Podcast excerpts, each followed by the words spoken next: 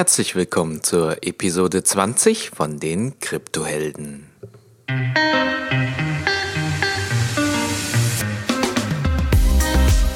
Heute sprechen wir über Podcast-Episoden mit Zuhörern, dezentralen Exchanges, dem Binance Incident und The Dark DAO.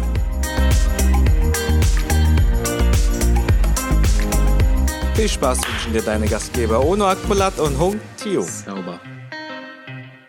Hey, herzlich willkommen, liebe Zuhörer. Heute wieder ein Talk. Hey, Onur. Hi, Hung. Dann steigen wir nicht da direkt rein. Wir haben heute drei Themen mitgebracht. Ähm, so ein bisschen aktuellere Themen, die ganz interessant sind. Vielleicht vorneweg, bevor wir da einsteigen in die Themen. Ähm, generell zum Thema Podcast. Ähm, wir haben jetzt eine tolle Anfrage erhalten aus unserer Telegram-Gruppe. By the way, für die, die noch nicht drin sind, einfach anmelden.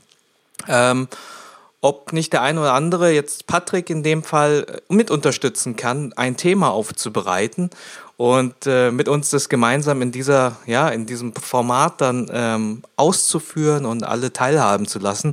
Und Ono und ich finden das eine super geniale Idee. Also das ist natürlich top. Es macht uns ja saumäßig Spaß, Themen aufzubereiten und einfach zu erklären. Und wenn da der ein oder andere Zuhörer Bock hat, damit zu unterstützen, irgendein Thema, was ihm interessiert, dann einfach bei uns melden. Wir machen jetzt mal einen Proberun mit dem Patrick, da freue ich mich total drauf. Äh, kündigen wir jetzt schon mal an. Ähm, aber wer, wer sonst noch Lust hat, einfach melden.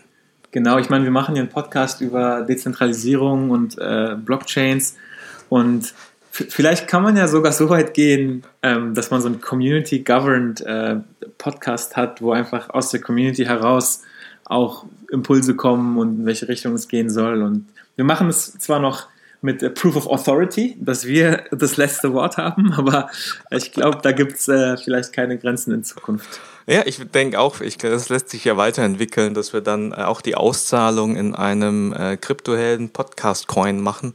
Das heißt, die, die, Leute, die Input einbringen, kriegen das auch entsprechend ausgezahlt und ja, wir haben noch tausend, tausend Ideen. Auf jeden Fall cool. Also Leute, Telegram-Gruppe, äh, Themen, die euch interessieren, einfach Bescheid geben. Äh, wir machen das gerne mit euch, weil wir haben da richtig Lust drauf, dass das hier nicht irgendwie eine, eine ein, ein Einbahnstraße ist, sondern umso mehr Leute mitmachen, umso besser. Two-Man-Show, keine Two-Man-Show. Keine Two-Man-Show, genau. Ono, right. jetzt aber doch noch ein bisschen Two-Man-Show, nämlich Talk. Ähm, was für Themen haben wir heute mitgebracht? Genau, wir haben heute drei Themen, ähm, relativ wochenaktuell sozusagen. Das erste Thema ist dass äh, Vitalik gesagt hat, definitely hope centralized exchanges go burn in hell as much as possible. Also er hofft, dass äh, zentralisierte Exchanges einfach in der Hölle schmoren und darüber wollen wir ein bisschen reden. Das zweite Thema ist, ähm, es gab wieder ein Incident äh, den, auf Binance. Ähm, verschiedene APIs wurden kompromittiert, was zu einer starken Manipulation geführt hat. Diesmal teils erfolgreich und äh, da kam auch gleich eine interessante Reaktion von Binance. Und das dritte Thema fand ich persönlich am spannendsten, The Dark DAO. Da geht es quasi um ähm, ja, Wahlmanipulation auf der Blockchain und welche Probleme äh, da aufgezeigt wurden. Äh, das ist aus meiner Sicht das spannendste Thema. Da würde ich auf jeden Fall jedem raten, bis zum Ende dran zu bleiben. So super coole drei Themen. Aktuell Decentral Exchanges, ich meine, Vitalik Buterin, ähm, irgendwie Burn in Hell fand ich schon irgendwie krass. Kannst du uns das nochmal irgendwie in den Kontext setzen? Ja, also im Prinzip ging es darum, jeder, der in dem Bereich arbeitet und mitverfolgt, äh, was da gerade passiert, sieht, dass es gar nicht so dezentral ist, sondern dass es tatsächlich zentrale Gatekeeper gibt. Denn wenn man sich überlegt, äh, wie die Blockchain funktioniert, dann könnte man die Analogie aufstellen, dass ein Wallet zu der Blockchain das ist, was zum Beispiel ein Browser ähm, zum Internet ist, nämlich ein, ein Gate, ein, ein Eintritt, ähm, um zu partizipieren. Und ich glaube, ich denke mir die Zahl gerade aus, aber ich könnte mir vorstellen, dass 90% der Wallets aktuell äh, von, den, von zentralisierten Exchanges kontrolliert werden. Das heißt, die haben sehr, sehr viel Macht, die kontrollieren die Private Keys, die Nutzer ähm, haben nicht die wirkliche Kontrolle darüber. Darüber dazu kommt jetzt, dass ähm, ähm, die äh, zentralisierten Exchanges ihre Macht in, in dem Sinne ausnutzen, dass sie wirklich kranke ähm, Fees verlangen für das Listing. Ja? Also es ist zum einen nicht transparent und nicht ähm, deterministisch. Das heißt, es ist jetzt nicht so, dass ein Listing immer Summe X kostet, sondern wenn drei verschiedene Anfragen kommen, wirst du drei äh, äh, Anfragen gestellt werden, wirst du drei verschiedene Antworten bekommen. Und jetzt haltet euch fest, die Summe, also die Range ist wirklich von 2 bis 15 Millionen. Das heißt, mit, ist, oh no, mit Listing meinst du nur für die, die, die Listing meinst du zum Beispiel jetzt irgendwie bei Coinbase, dass Ripple sich da listen lassen möchte. Und das lässt sich dann Coinbase irgendwie bezahlen von Ripple. XRP. Ja, also bei Coinbase weiß ich, weiß ich persönlich nicht. Und das ist jetzt auch, glaube ich, kein gutes Beispiel, weil die haben sehr, sehr wenig Coins und ich glaube, die treffen die Auswahl nochmal anders und selber. Aber mhm. bei Binance, Bittrex, Poloniex, OKX, Huobi, äh, KuCoin, B-Box und so weiter. Ähm, wenn man da gelistet werden will, um eben gehandelt zu werden, dann mhm. gibt es diese Fees von ja, zwischen 1, 2 bis äh, 10, 15 Millionen US-Dollar. Mhm. Mhm. Und wenn man sich überlegt, dass ein Projekt vielleicht irgendwie 20 Millionen eingesammelt hat, das ist halt schon komplett äh, verrückt, wenn man dann 10 Millionen an Listing-Fees bezahlen soll. Wobei 10 Millionen ist sicherlich jetzt am oberen Ende etwas weit gegriffen, aber ich persönlich habe schon äh, Quotes von 2 Millionen zum Beispiel von, von Binance erhalten. Und die, die stricken das ganz geschickt. Also die stricken das so als Deposit-Fee, was man dann gegebenenfalls zurückbekommt, wenn man gewisse Metriken erreicht. Aber letztendlich ist es komplett intransparent und arbiträr, was da an Summen genannt wird. Und es macht einfach keinen Sinn. Es ist einfach nur äh, Profitmache.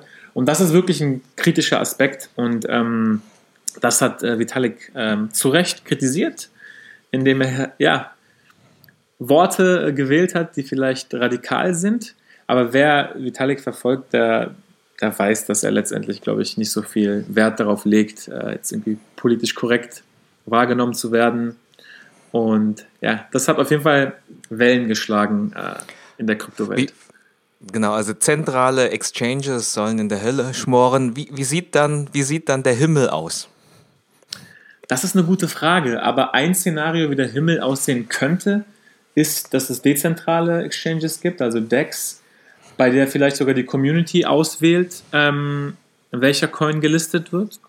Jetzt könnte man sagen, das macht Binance zwar auch mit ihrem Vote of the Month, aber ähm, dennoch sind sie eine zentralisierte Exchange, die auch äh, entsprechend die äh, Fees monetarisiert. Ähm, und bei der dezentralen Variante ist es tatsächlich so, dass es über Smart Contracts zum Beispiel läuft oder über Proxy-Blockchains. Also es gibt verschiedene Projekte, die jetzt auch daran arbeiten, verschiedene Blockchain, ähm, äh, also Inter-Blockchain-Kommunikation quasi zu ermöglichen.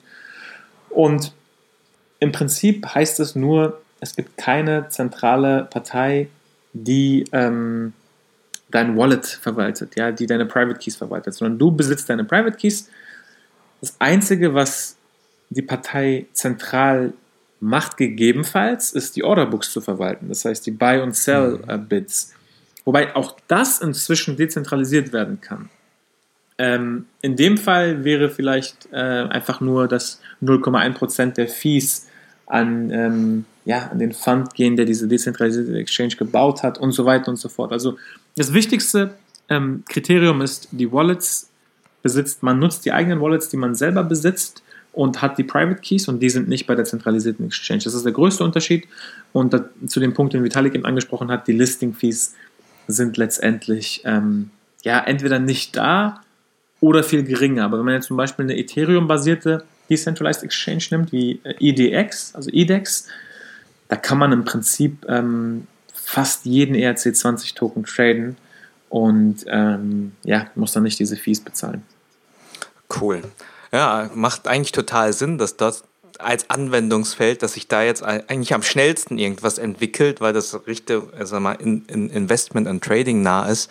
Und äh, die, die zwei Baustellen, die du genannt hast, Listing intransparent und äh, äh, Keys sind nicht in der eigenen Verwaltung. Ich glaube, da muss doch jetzt eigentlich schnell was geschehen, oder?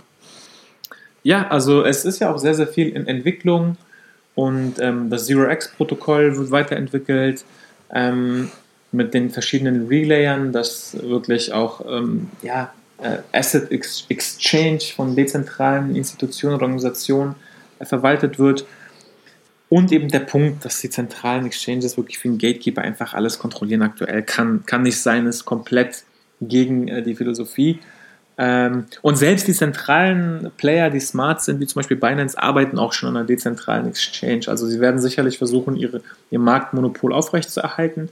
Und es gibt auch einige Vorteile, wenn man jetzt irgendwie ähm, High-Frequency-Trading macht. Ja, da, ist, da sind die dezentralen Exchanges definitiv noch nicht so weit. Aber ich glaube, wir werden dahin kommen, dass wir uns weiter ähm, ja, educaten, also dass wir uns weiter, weit, also weiterbilden und lernen und einfach die Verantwortung immer mehr selber tragen, anstatt einer zentralen Exchange zu vertrauen oder vertrauen zu müssen. Cool. Ich finde auch eine gute Überleitung eigentlich zum zweiten Thema. Da sind wir bei Binance, einer zentralen Exchange. Und du hast schon gesagt, das ist jetzt kein Hack, aber ein Incident mit Syscoin. Äh, führ uns das nochmal aus, für die, die jetzt gerade auch nicht mitbekommen haben, was da passiert ist. Also jeder, der auf Binance ist oder so ein bisschen verfolgt, was da passiert ist in den vergangenen Monaten, der hat vielleicht mal von diesem Viacoin-Incident gehört, dass ähm, verschiedene API-Keys kompromittiert wurden und ähm, das dazu genutzt wurde, um den Viacoin-Preis um irgendwie 1000 Prozent in wenigen Minuten anzusenken. Also man stellt sich vor, das sind Hacker, die haben API-Keys. API-Keys sind einfach äh, Schlüssel, die verwendet werden, um programmatisch äh, Handel zu betreiben. Und diese werden dann so ausgenutzt, dass einfach alle Schlüssel gleichzeitig dazu instruiert werden, zu dem höchstmöglichen Preis ähm, Viacoin zu kaufen. Und dreimal äh, darf man raten, wer dann irgendwie Viacoin verkauft. Ja, das sind die Hacker natürlich selber zu ähm, ja, Wucherpreisen. Und das gleiche ist jetzt passiert mit Syscoin.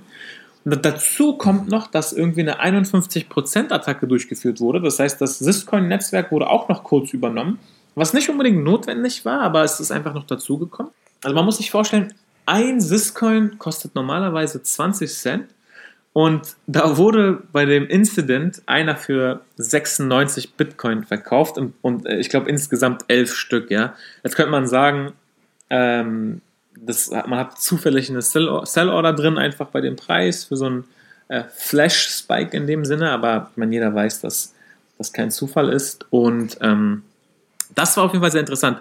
Was dann als Reaktion aber gekommen ist, fand ich fast noch interessanter, denn ähm, Binance hat äh, alle Trades wieder, also Binance hat zum einen die API-Keys resettet.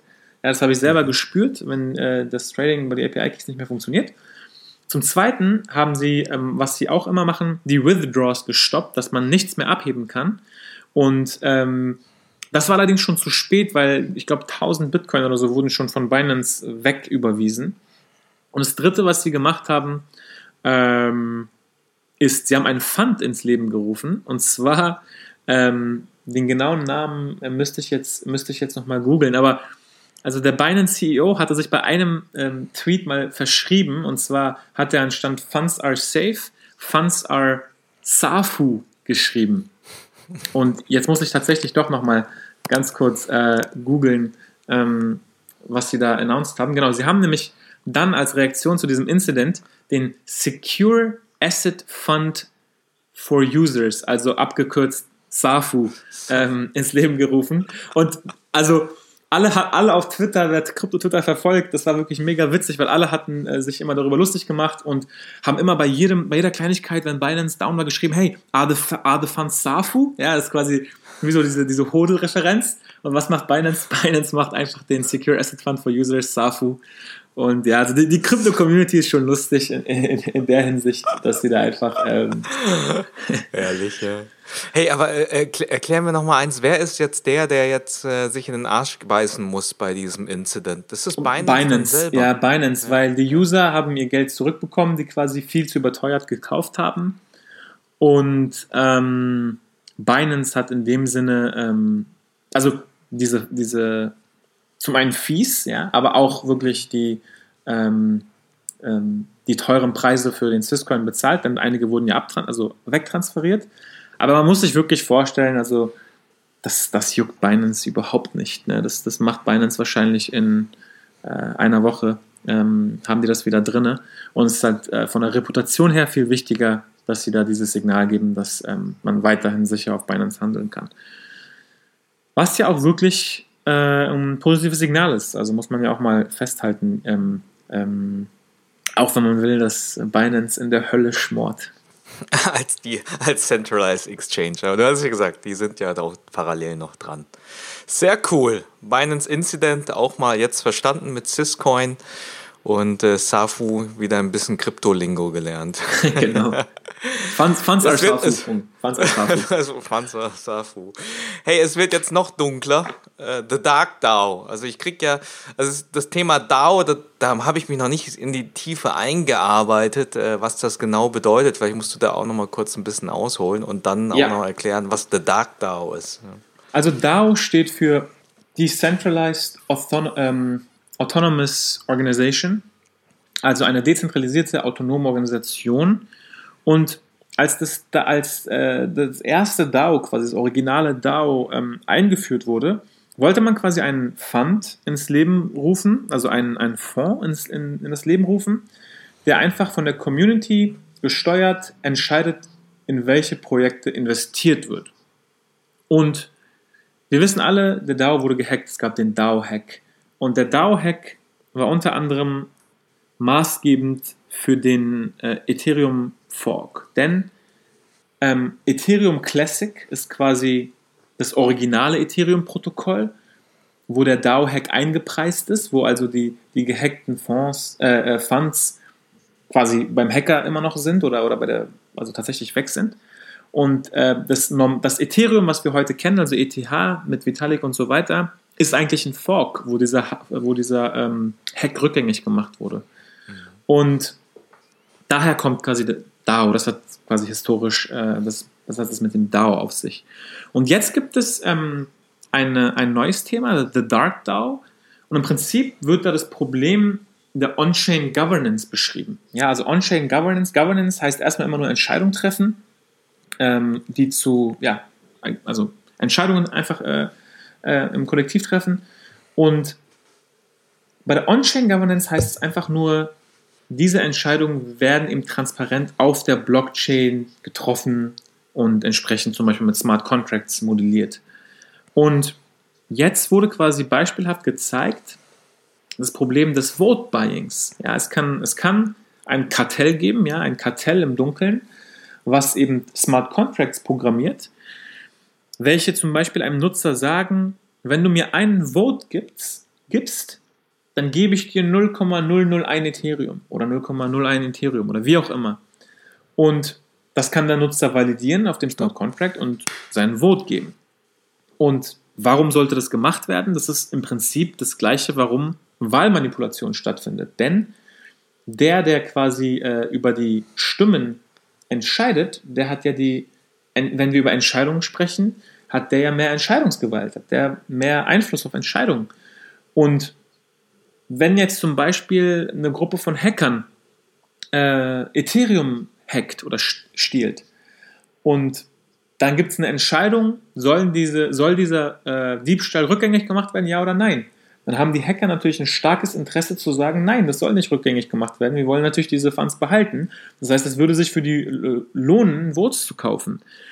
Ähm, das ist jetzt nur ein Beispiel. Es kann aber auch viel latenter sein, dass jetzt irgendwie äh, irgendwelche Entscheidungen beim Konsensus oder irgendwelche Entscheidungen, in welche Richtung ein Protokoll gehen soll oder welche technischen Neuerungen kommen sollen oder nicht ko kommen sollen, beeinflusst werden können.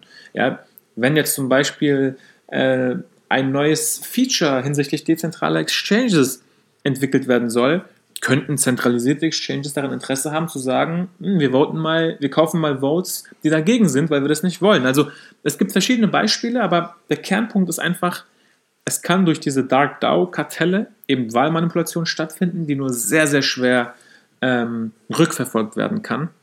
Und jetzt könnte man sagen, das gibt es in der reellen Welt natürlich auch, gibt es auch, aber auf der Blockchain ist das Problem eben nicht gelöst automatisch. Ne? Also ähm, das ist eben ein Problem der Manipulation, die durch die Technologie bisher noch nicht gelöst wurde. Und dann wurden noch ganz, ganz viele verschiedene Themen, ähm, wie zum Beispiel ähm, sichere Hardware und so weiter erwähnt, worauf wir jetzt nicht eingehen, aber letztendlich sollte man im Hinterkopf mal dieses DAO-Thema gehört haben, Dark DAO gehört haben, dass es eben äh, Vote-Buying-Attacks geben kann.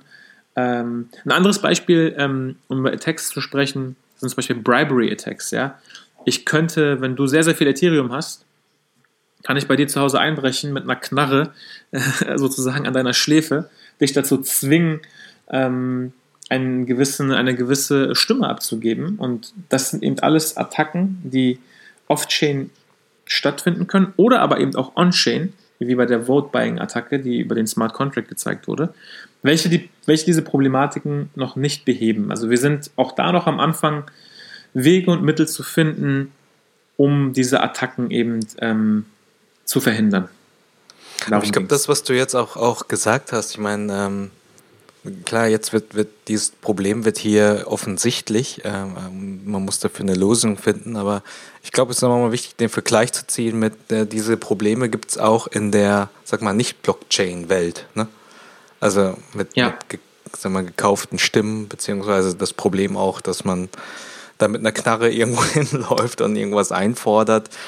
Ähm, jetzt ist es aber irgendwie ja an einer Stelle, wo man, wo, wo das hier sozusagen mathematisch und, und, und irgendwie diese Schnittstelle reale Welt klar wird und was man behandeln muss. Guter Punkt, wobei es gibt schon noch deutliche Unterschiede. Also mhm. äh, ich, ein, ein unpopuläres Zitat von, von Josef Stalin, der gesagt hatte, es kommt nicht darauf an, äh, wer die Stimmen abgibt, sondern der, der die Stimmen zählt. Ne?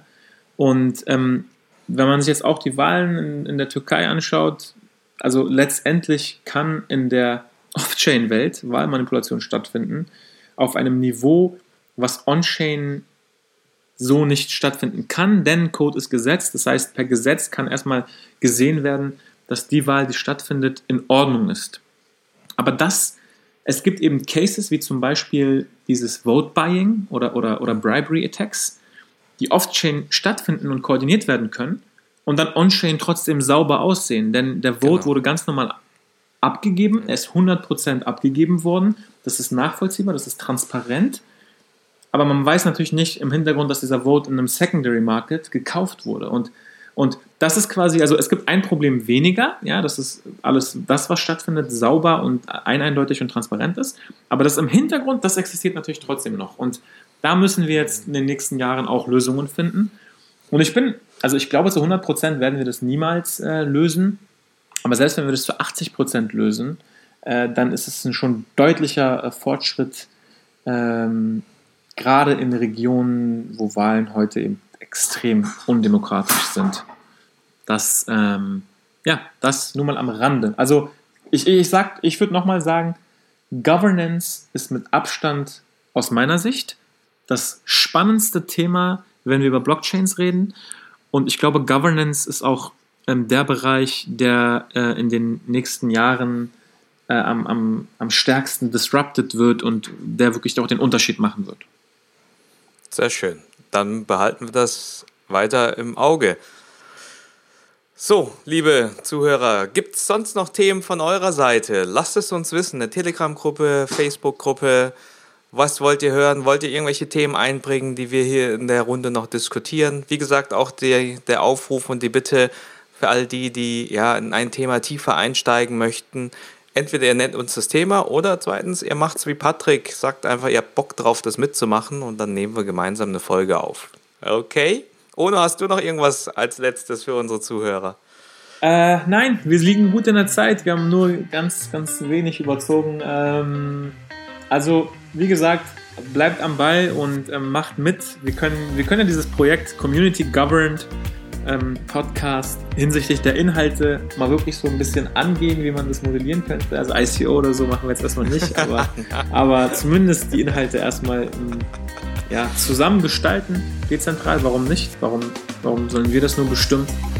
Und ja, ich glaube, das ist das, das, das Coolste, was so ein bisschen jetzt sich herauskristallisiert hat. Alles Danke klar. da nochmal an Patrick, an die Initiative. Also das ist ein äh, ja, cooler Impuls gewesen. Sehr schön. Also, wir wünschen euch noch eine schöne Woche. Macht's, Macht's gut. gut. Ciao. Ciao.